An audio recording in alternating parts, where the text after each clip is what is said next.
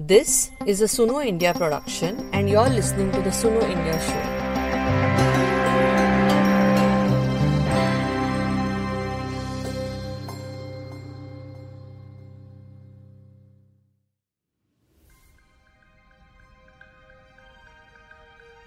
Ahead of the assembly polls in Uttar Pradesh, Chief Minister Yogi Adityanath introduced the Uttar Pradesh Population Draft Bill 2021 on World Population Day this year, that is 11 July 2021. The provision of this act shall apply to a married couple where the boy is not less than 21 years of age and the girl is not less than 18 years of age. UP is the largest and the most populous state in the country. The UP government prepared a draft bill. The Uttar Pradesh Population Control, Stabilization and Welfare Bill draft claims that the law aims, and I quote, revitalize efforts and provide for measures to control, stabilize, and provide welfare to the population of the state by implementation and promotion of two child norm.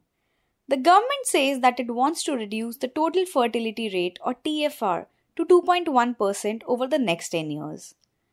The bill draft promotes two child policy. The draft states that whoever will violate the policy will be excluded from government jobs, government subsidies, and will not be able to contest local body elections.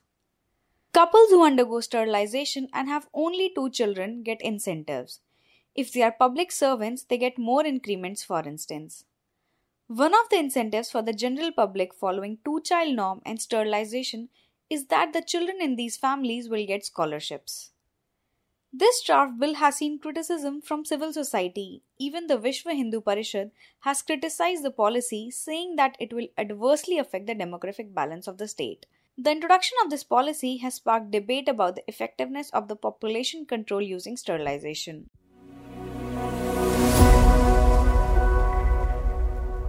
Hi, I'm Kunika Balhotra, Research and Communications Officer for Suno India, and your host for this episode of the Suno India Show. To understand more about the UP Population Bill 2021, how it could be implemented, and its impact on minorities, I spoke with Dr. Abhijit Das. He is the director of the Center for Health and Social Justice in India and clinical assistant professor of the Department of Global Health at the University of Washington, Seattle, USA. So, to start off with, could you please explain to the listeners what are the main features of the UP Population Bill 2021 and what it would look like in practice? The UP population policy has been uh, drafted with the overall objective of bringing about what well-being of the their community, but uh, um, it has proposed a, a, a strategy which is uh, adopting the two-child norm, and to do so, they have used a whole range of in, what they call incentives and disincentives, so that the community um, adopts this uh, two child norm and the population is stabilized. So um, which they feel will be necessary for provision of basic necessities of human life including affordable food safe drinking water decent housing quality education livelihood opportunities electricity and power etc so that's the uh, broad objective. Now to understand it there needs to be an understanding of three different elements the first element is the issue of underpopulation, overpopulation, and the uh, sort of desired total fertility rate of 2.1. The second issue is to understand the two child norm as a measure, and um, especially in the context of sterilization operations being used as the means of verification that you have two children. And the third is the issue of incentives and disincentives. So these three need to be understood separately. So the first is the issue of population. Um, overpopulation seems to be a very, very widespread worry across the country, especially among leadership, people in the middle class, and people who are educated. And primarily, it's being driven by the fact that we see crowds all around us. Now, we have to understand overpopulation or population from two perspectives. One is the perspective of what is called the total number of people, which is a feature of how many people are born, how many people die, how many migrate in, how many migrate out. and that creates your population. The second measure, which is often used by demographers, is called the total fertility rate, which is the number of children that a couple would have in their lifetime, or how many children a woman would bear in her lifetime. And there has been this magic number or a holy grail of 2.1, which means that for every two people in a couple, the next generation will have two people. So, two children born to a couple of two. So, that's been the overall uh, understanding in this country for a long time. Two things have been happening actually contrary. Number one is total fertility rate across the country has been falling over the years. So, today, if you look at India as a whole, the total fertility rate of India is roughly 2.1. It's a little more than 2.1. So actually, we've reached what is called total, uh, the net reproductive rate of one, meaning we will not reproduce more than we have. However, when people look around them, they see a lot of children being born, a lot of people all over the place. So it seems to be counterintuitive that here is the fertility rate is coming down, but the number of people keeps increasing. This is happening for a reason that we have to understand is that children, when they are born, do not reproduce automatically. They take 20 years, 25 years, 30 years before they start reproducing. So today's population, in its overall age distribution, is different from the population of the past. In the past, India had lots of children and fewer couples. Now, the proportion of couples has increased and the proportion of children has reduced.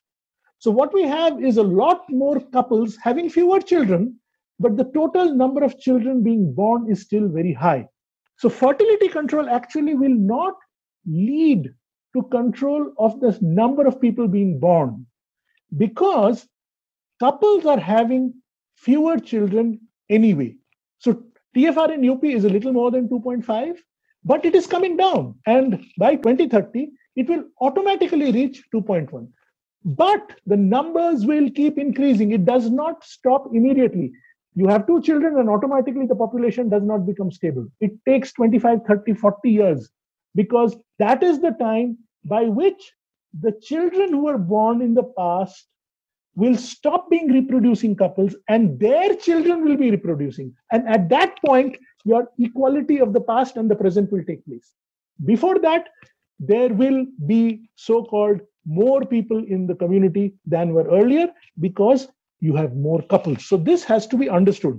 And this does not seem to be getting through to Indian policymakers and Indian middle class because they are obsessed with what they see physically in front of them. And then they want to control TFR. TFR is already low. So that's point one. Dr. Das said that one of the most problematic areas in UP's population bill draft is the linking of various incentives with sterilization. Sterilization is a permanent method for either the woman or the man, while for men it involves a minor procedure. For women, it is a proper surgery. In India, it is usually married women who undergo the surgery and not their husbands. The second point is understanding the two child norm and the way it has been tagged with sterilization. What has been happening over the years is that sterilization, which was the predominant method earlier, still continues to be a very, very important method, but there has been a promotion of spacing, meaning space between second and third child, use uh, other methods like injectables, like IUDs, which allow you to space children, use pills. Suddenly, what UP is doing is wants to reverse that trend and go back into sterilization. When you go back into sterilization again, there are two adverse consequences that you have to be uh, considering. The first is sterilization is in itself a surgery, a major surgery. In India, it's mostly women who undergo sterilization, more than 90%, 95%, sometimes 98%, 99%. It is a surgery in which you open the abdomen. You can do it by laparoscope, but you open the abdomen, which means that it has to be done with perfect safety. Unfortunately, in India, most of the sterilization takes place in rural areas in what is designated as camps, in extremely unsafe conditions. So, what you are doing is through promoting sterilization, you're actually increasing the risk women face when they have or practice family planning. India does not count failures, India doesn't count adverse outcomes. Every year, millions of operations are done, and thousands of women actually face consequences. So we are pushing that. The second and further, I think, more important thing to consider from a demographic perspective is when sterilization is used as the permanent method of family planning, the pattern of childbearing becomes have two children as quickly as possible and then terminate. So you have your children within a smaller space of time. When you have children within a smaller space of time, actually you push up the overall reproduction rate. Your crude birth rate is increasing. And as your crude birth rate increasing, actually the total number of people that you see around you, the overall population of the space will increase. I don't know who is advising um, UP, but this is something that they should have considered. Now let's come to the third issue, the issue of incentives and disincentives. So there are a whole range of disincentives. Disincentives are people who have more than three children. Sounds like, hey, that seems to be a good measure. Have more than children, three children, you will be penalized. But the point is, it does not penalize couples who have had three children already. It penalizes people who will have their third child in the future. So, very simply, it penalizes youth. It ends up actually giving benefits to older people. So it's youth unfriendly. And UP is a state with one third population youth. So it is completely discriminatory of youth and it keeps entrenched older people in positions of uh, benefit, authority, because it's uh, tied to even panchayat elections. So, so this is something that needs to be considered. The second point is the issue of government jobs and all government schemes. If you have three children, you don't get any government schemes. You you have three children, you don't even get ration for your fifth child. So violation of child rights. But if you're in a government job, you don't get promotion, you don't get um, in, uh, increment if you have a third child. But if you have less than third, three children, your children get all benefits. So what happens is not only you get benefit, your next generation also gets benefit. So it will have an intergenerational impact where the people who have less than three, three children, which is mostly people who are less poor, who are not the socially marginalized groups, they don't have a pathway for future uh, improvement of their lifestyle or their livelihood or their um, economic status. Whereas those who have already been able to benefit will keep on benefiting because it's their children who will get additional support. So this is broadly what the UP population control bill is proposing. Also, the one child norm adopted by China in 1978 reduced the child sex ratio considerably. India's child sex ratio was 919 girls to 1000 boys as National Family Health Survey in 2014. In Uttar Pradesh, the child sex ratio is even lower, it is 909 girls to 1000 boys. What kind of effect can such a policy have on the child sex ratio? Also, in this context, can you also give us some broad context of population control measures? If there is something about UP specifically we need to talk about, and what kind of impact it has in the community? In countries like India or UP or Haryana or especially the North, we have strong son preference. The moment you have family norm reduced the number of sons no family wants to reduce. So the squeeze comes on the number of daughters.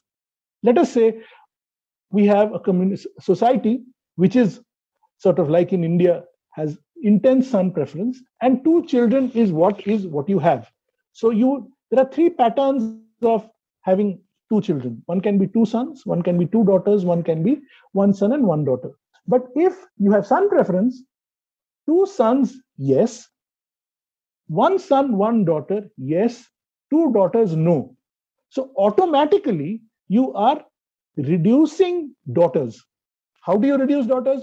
We know in India, sex pre-selection is common. It is illegal, but it is common. Declining sex ratio happening all across the country and spreading.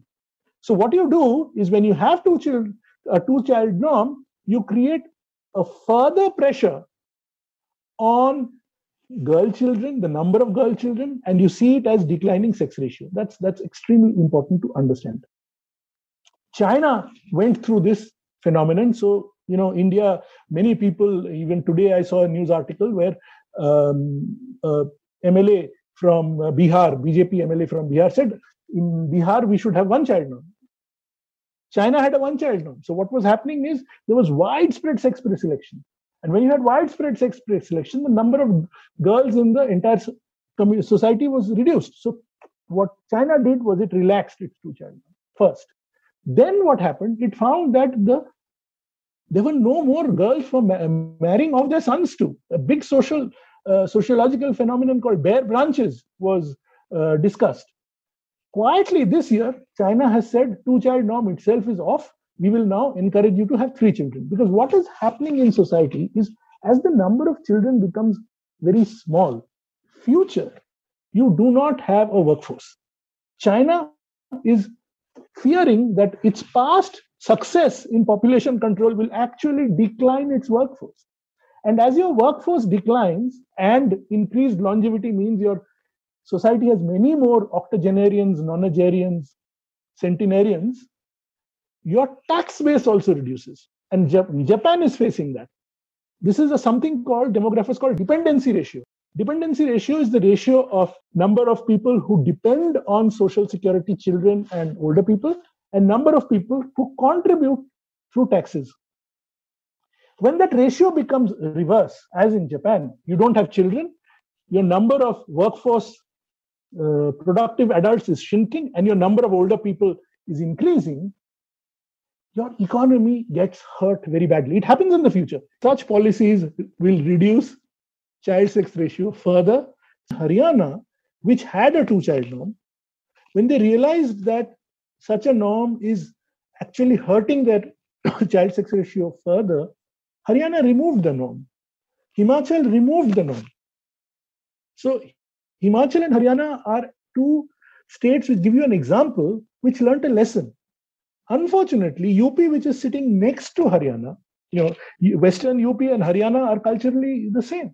It is now proposing a two-child norm. It seems like you know we don't learn lessons either from even our neighbors. Forget um, a country like uh, China. China has removed its its norms. It's now encouraging people to have three children because it's realizing that there has been a huge damage done through the norm. In India, this population is already in terms of fertility coming down. We but at this point we have a huge youth population.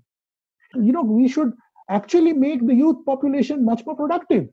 That is where the future well-being of this country lies. That is what is called demographic dividend. Instead of investing in our demographic dividend our politicians and a lot of people who have influence are constantly talking of population control this is not the time that we should be talking of population control. The population is taking care of itself.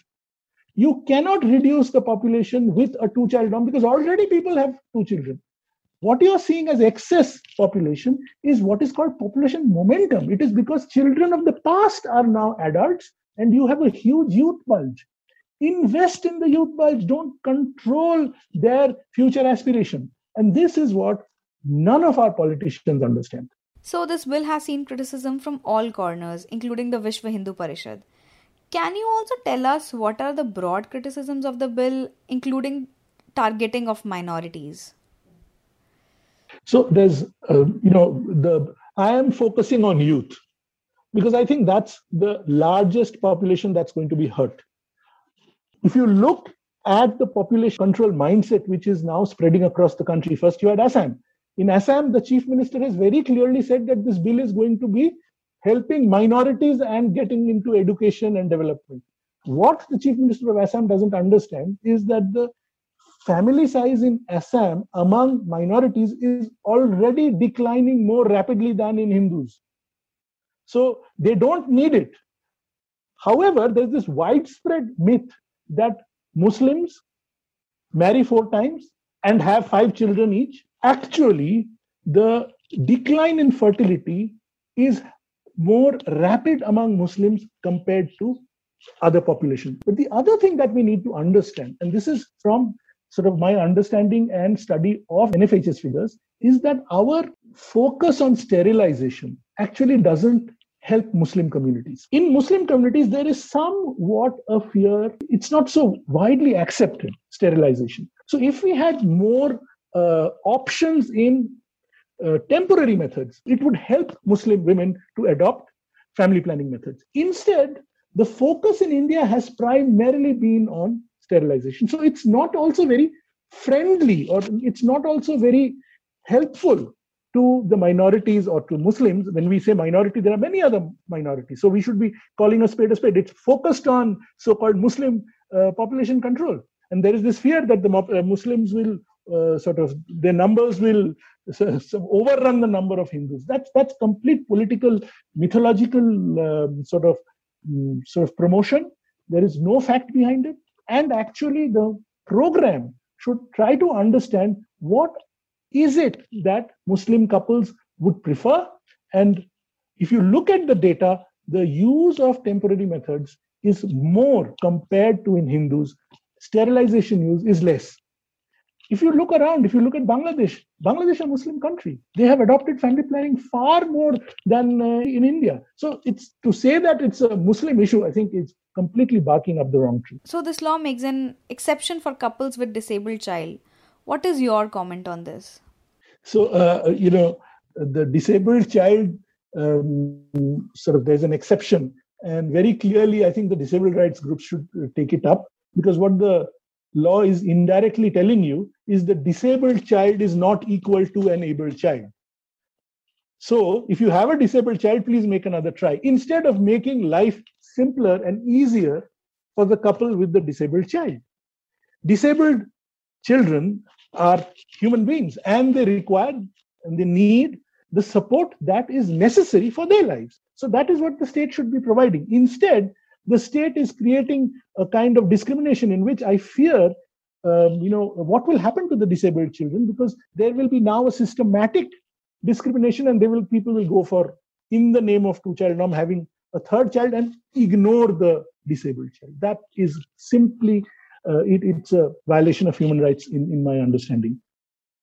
You talked a lot about the TFR. The TFR rates in India fell dramatically in the UP, and if we go by the National Family Health Survey numbers, it was 3.8 in 2004 and 2005, which fell to 2.7 in 2014 and 2015.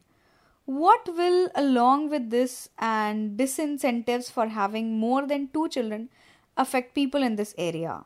Uh, the TFR of UP is already on the decline. So the logic of using TFR for the as a justification of a two-child norm is what is called a smokescreen.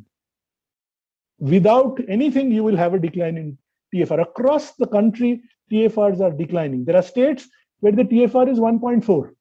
So actually, you have then you'll have shrinking populations in UP also population will come down. Uh, as I said, that the, the population control bill in uh, sort of its intent seems to be primarily aimed at you know saying that we are controlling the Muslims. There is no justification for this uh, two-child norm, and it will hurt women. It will hurt women. It will hurt minorities. It will hurt the youth. And I uh, sort of would emphasize youth because UP is a huge youth state. One third of the population is youth. It, it you know, in, in terms of reproductive rights, I am uh, in a way less concerned because women have already controlled their fertility. What I am uh, more concerned about sterilization.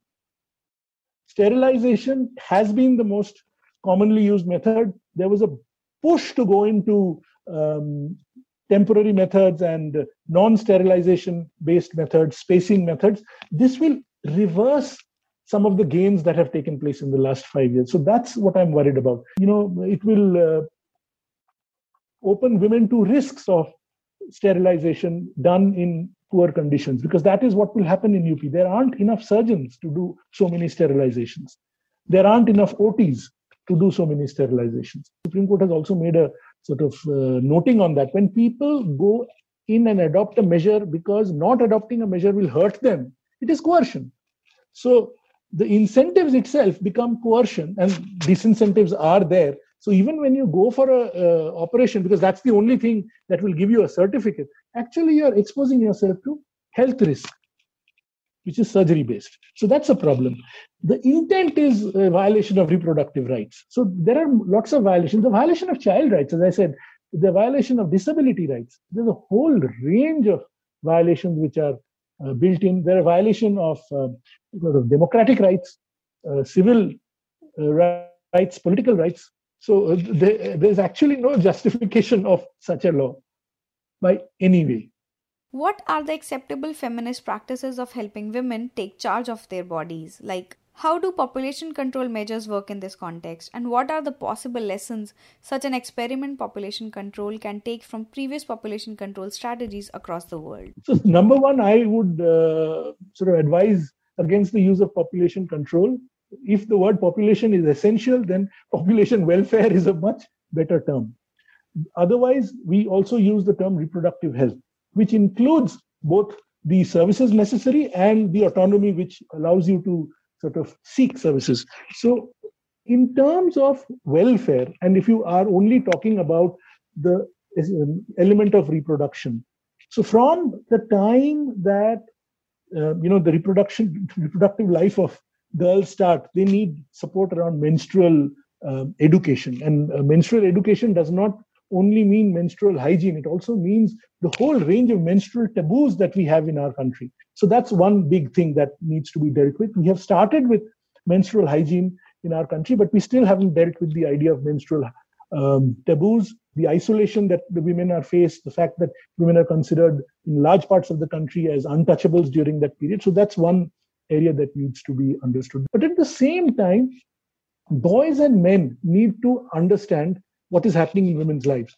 because they are part of the same family, they're part of the same community. And what has happened today is that because of all these taboos around reproduction and all these taboos around menstruation, there's a huge sort of myth making taking place, which leads to discrimination, which leads to ill health, but it also leads to the fact that men are not becoming supportive of people of girls and women in their family their wives their sisters their mothers their daughters. So that support that cooperation that engagement needs to happen. So you have to talk to boys and men as well.